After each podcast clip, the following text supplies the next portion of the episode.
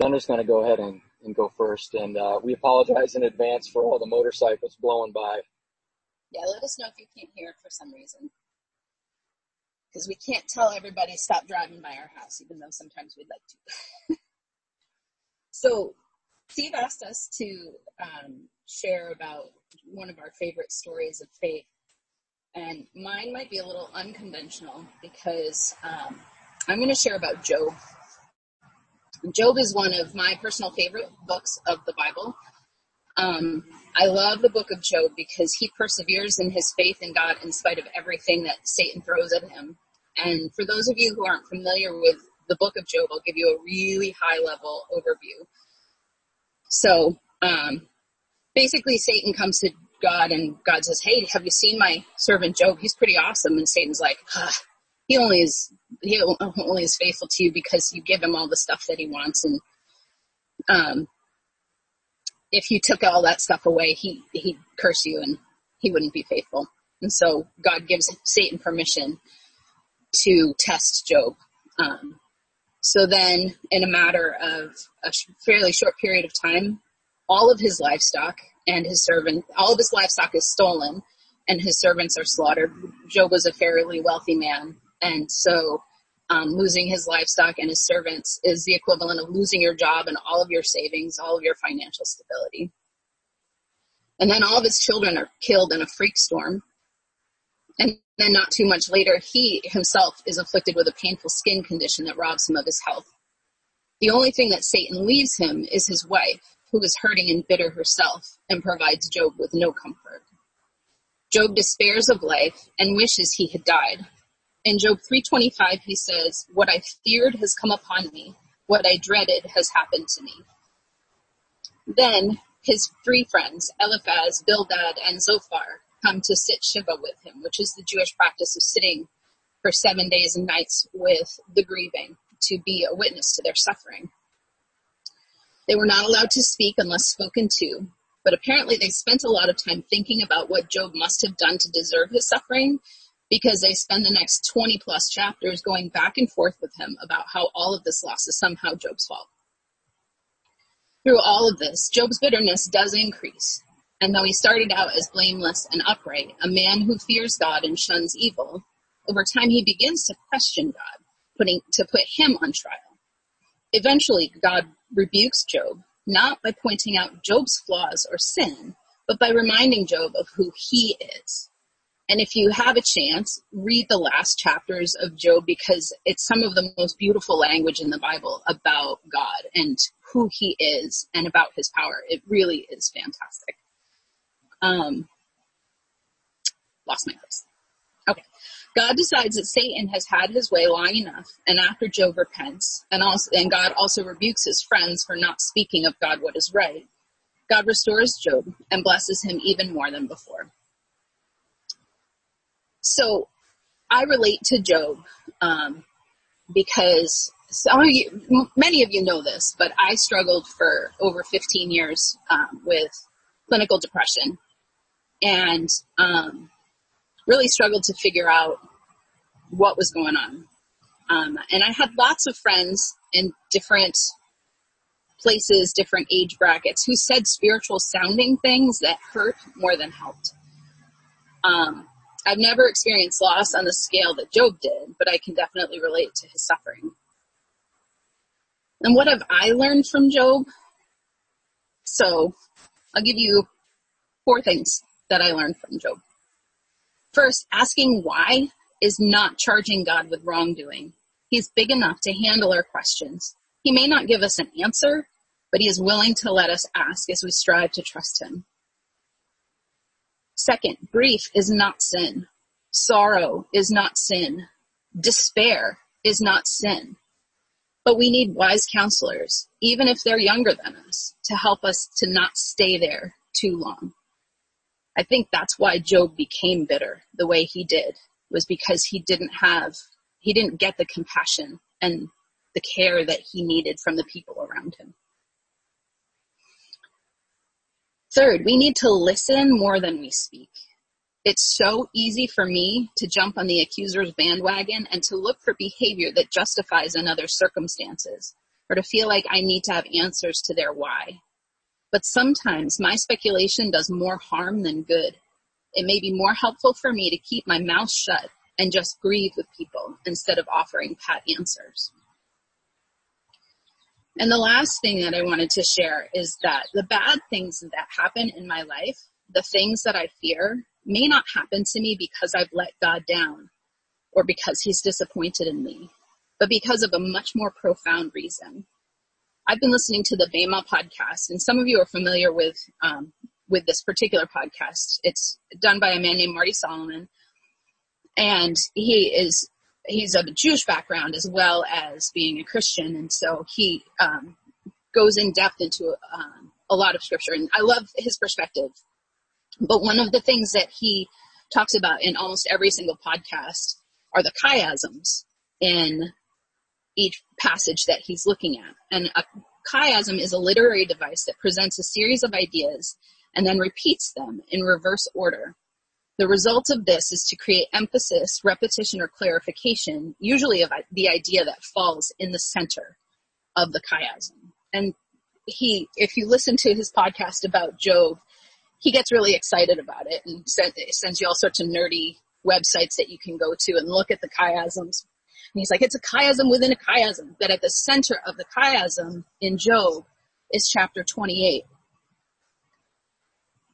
Chapter 28 is interesting as it talks about in the first two thirds of the passage, it talks about, um, it talks about mining and man mining for jewels and gold and iron and all of the things that mankind has accomplished, um, through mining.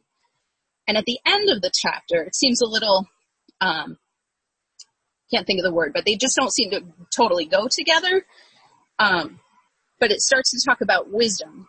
And in verses 20 through 28, it says, Where then does wisdom come from? Where does understanding dwell? It is hidden from the eyes of every living thing, concealed even from the birds of the air. Destruction and death say, only a rumor of it has reached our ears. God understands the way to it, and he alone knows where it dwells. For he views the ends of the earth and sees everything under the heavens. When he established the force of the wind and measured out the waters, when he made a decree for the rain and a path for the thunderstorm, then he looked at wisdom and appraised it. He confirmed it and tested it. And he said to man, the fear of the Lord, that is wisdom. And to shun evil is understanding. So maybe this, with this being the focus of that chiasm, the center of the book of Job, maybe suffering is the way God unearths a treasure talked about in Proverbs 4 verse 7. Wisdom is supreme, therefore get wisdom. Though it cost all you have, get understanding. Thank you, hon. All right, so we were trying to figure out a good way to put our two thoughts together here, but and I feel like God kind of did uh, provide us a way to do that. So I'll jump right in. So a couple of the, the brothers and I, uh, for our life team last uh, Tuesday night, we met down at Oakledge Park uh, in Burlington, and uh, you know we were scheduled to meet for like an hour or however long we went. And we circled up. Uh, it was a beautiful night. It was really it was nice and warm. Um, lots of people in the park, and there was there was a nice orange glow over the lake uh, with blue skies. You know, it looked pretty. It looked like there was, you know, the sun was starting to go down. Not really sunset yet, but sun was kind of shining through what probably was a rainstorm, you know, over on the Adirondack side. And uh, we just sat there and talked for a while, shared thoughts on how our week had been going so far, and, and the topic that Steve had discussed on Sunday.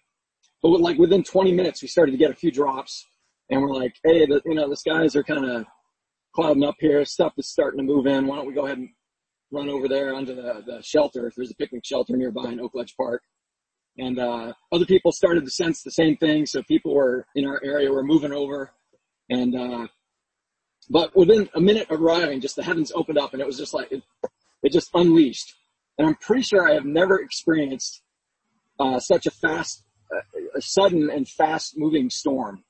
Uh, it was, you know, we were kind of laughing with disbelief of how strong it was and, and just how fast it came up it, it came up from like no breeze at all to an all out gale just like within a minute or two. And just when he thought hey, this is crazy. It just continued to intensify um, and become more violent. And the, the trees were like, it's almost, it almost felt like the trees were grass, you know, the grass kind of blowing in a gentle breeze, but kind of blowing over. The trees were doing this like sway thing and, and leaves were starting to come down. Small branches were starting to come down. I think Zach and Nate had originally sat down near the edge of the shelter, but we all started edging in because the rain was now starting to blow under the shelter. And, uh, you know, I was afraid the huge tree next to us was going to come down. It was just crazy. So it didn't, and it didn't matter how far, ultimately it didn't matter how far under the shelter you got because the rain started coming in horizontally. So we were, within a minute or two, we were soaked. The guys will back me up on this. And, uh, oh, hang on here. So I, I think the temperature dropped too, which was kind of astounding. And I mean, we were cold and with the wind blowing, just being soaked, I was freezing. And I think Steve was too. He was chattering. And I'm watching the rain drip down his glasses and off the end of his nose. I don't know if the other people there experienced this, but you know, I felt very exposed, even still being under the shelter. I still felt very exposed to the storm. It's just an open shelter with a roof. And the roof was maybe like, you know, 12 feet high. And it didn't shelter us from the rain. Um, so I, I felt very exposed. You just kind of hang in there, I hope it ends soon. We actually, we ended up joining, uh, and singing happy birthday to some poor young lady whose savvy group of friends were trying to salvage her birthday party. Um, she'll probably remember that birthday, but everybody was just in awe of, of this storm as it rolled through. And it, you know, eventually it kind of, it actually, not, not that it slowly stopped, it kind of just went stop. And then the sounds of sirens, you know, the, the fire department, the police, they started, you know, you can hear all those guys starting up, moving around town. And, uh, this went on for like 10 minutes though, but within minutes, the, the sky had blue patches again. And, uh, the sunset had, you know, it colored the clouds back to that kind of golden sunset color. And you're just like, wow, that, that, that was intense. We didn't even know what to think of we kind of squelched our way back to our cars to leave and I had left one window in the car open and somehow my car was dry. So I was grateful about that. But you know, honestly, we, we learned more about the, we experienced more about the power of God in that 10 minutes than we would have got by talking about it for an hour. So it was just, it was really amazing. And I think obviously 2020 is going to go down in history as a year of storms. We've been weathering COVID now for more than half a year with no specific light at the end of the tunnel. Uh, it'd be hard to argue. It hasn't changed our world. And then outside of that, you get to consider, you know, the wars around the globe, the hunger of the children in Yemen, uh, economic hardships, politics, racism, George Floyd, Breonna Taylor, Ahmaud Arbery, protests, riots. I mean, you name it, 2020 is delivered. And it, it actually might be a great hurricane season to boot if you're feeling like something is missing. So it's been a trying year for many of us uh, in varying ways, and few of us have escaped entirely. And we still got four and a half months to go. With all of this, though, I felt like a, a dizzying array of emotions. So there's been uncertainty, fear, anger, frailty, weakness, complicitness, hopelessness, helplessness. And it's been hard to understand how my, my faith in God really fits in all this how it how it would help or how I can help others. But despite all these emotions, I still believe that God has a plan. I don't know on earth, you know, what it could be possible, what possibly could be at the moment. but I see time and time again in the Bible how God brings his people through difficult times. They're refined and they're different and often more faithful at the other end. And this time in history, because at, you know, at some point, this will be history. When we look back, it'll be no different, but we will be changed. So this morning, I have just three quick thoughts. Hopefully they're quick. So refuge from the storm, riders on the storm, and blue skies and rainbows. All right. We'll see if we can make each of these thoughts quick.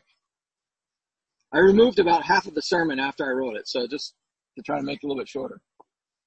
So in Psalm 46, 1, it says, God is our refuge and strength, an ever present help in times of trouble.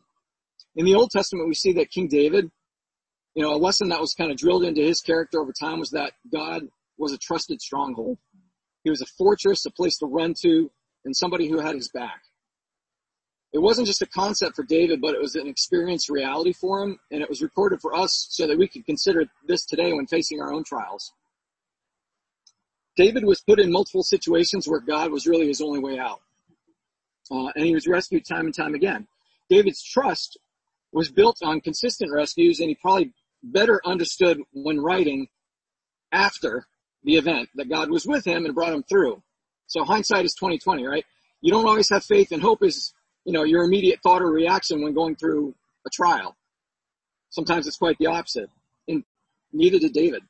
You know, half of what we see him writing is he was baring his soul, you know, bringing his complaints to God or begging for rescue while in the midst of it. You know, he wasn't 100% faithful in, in what he was going through at the moment either. So I'm encouraged that a, a hero of faith you know, he was built over time with lots of complaining, and I, it makes me feel better. um, but God's heart and, heart and concern for us today in 2020 hasn't changed. So in Luke 13:34, Jesus says, "How often I have longed to gather your children together as a hen gathers her chicks under her wings."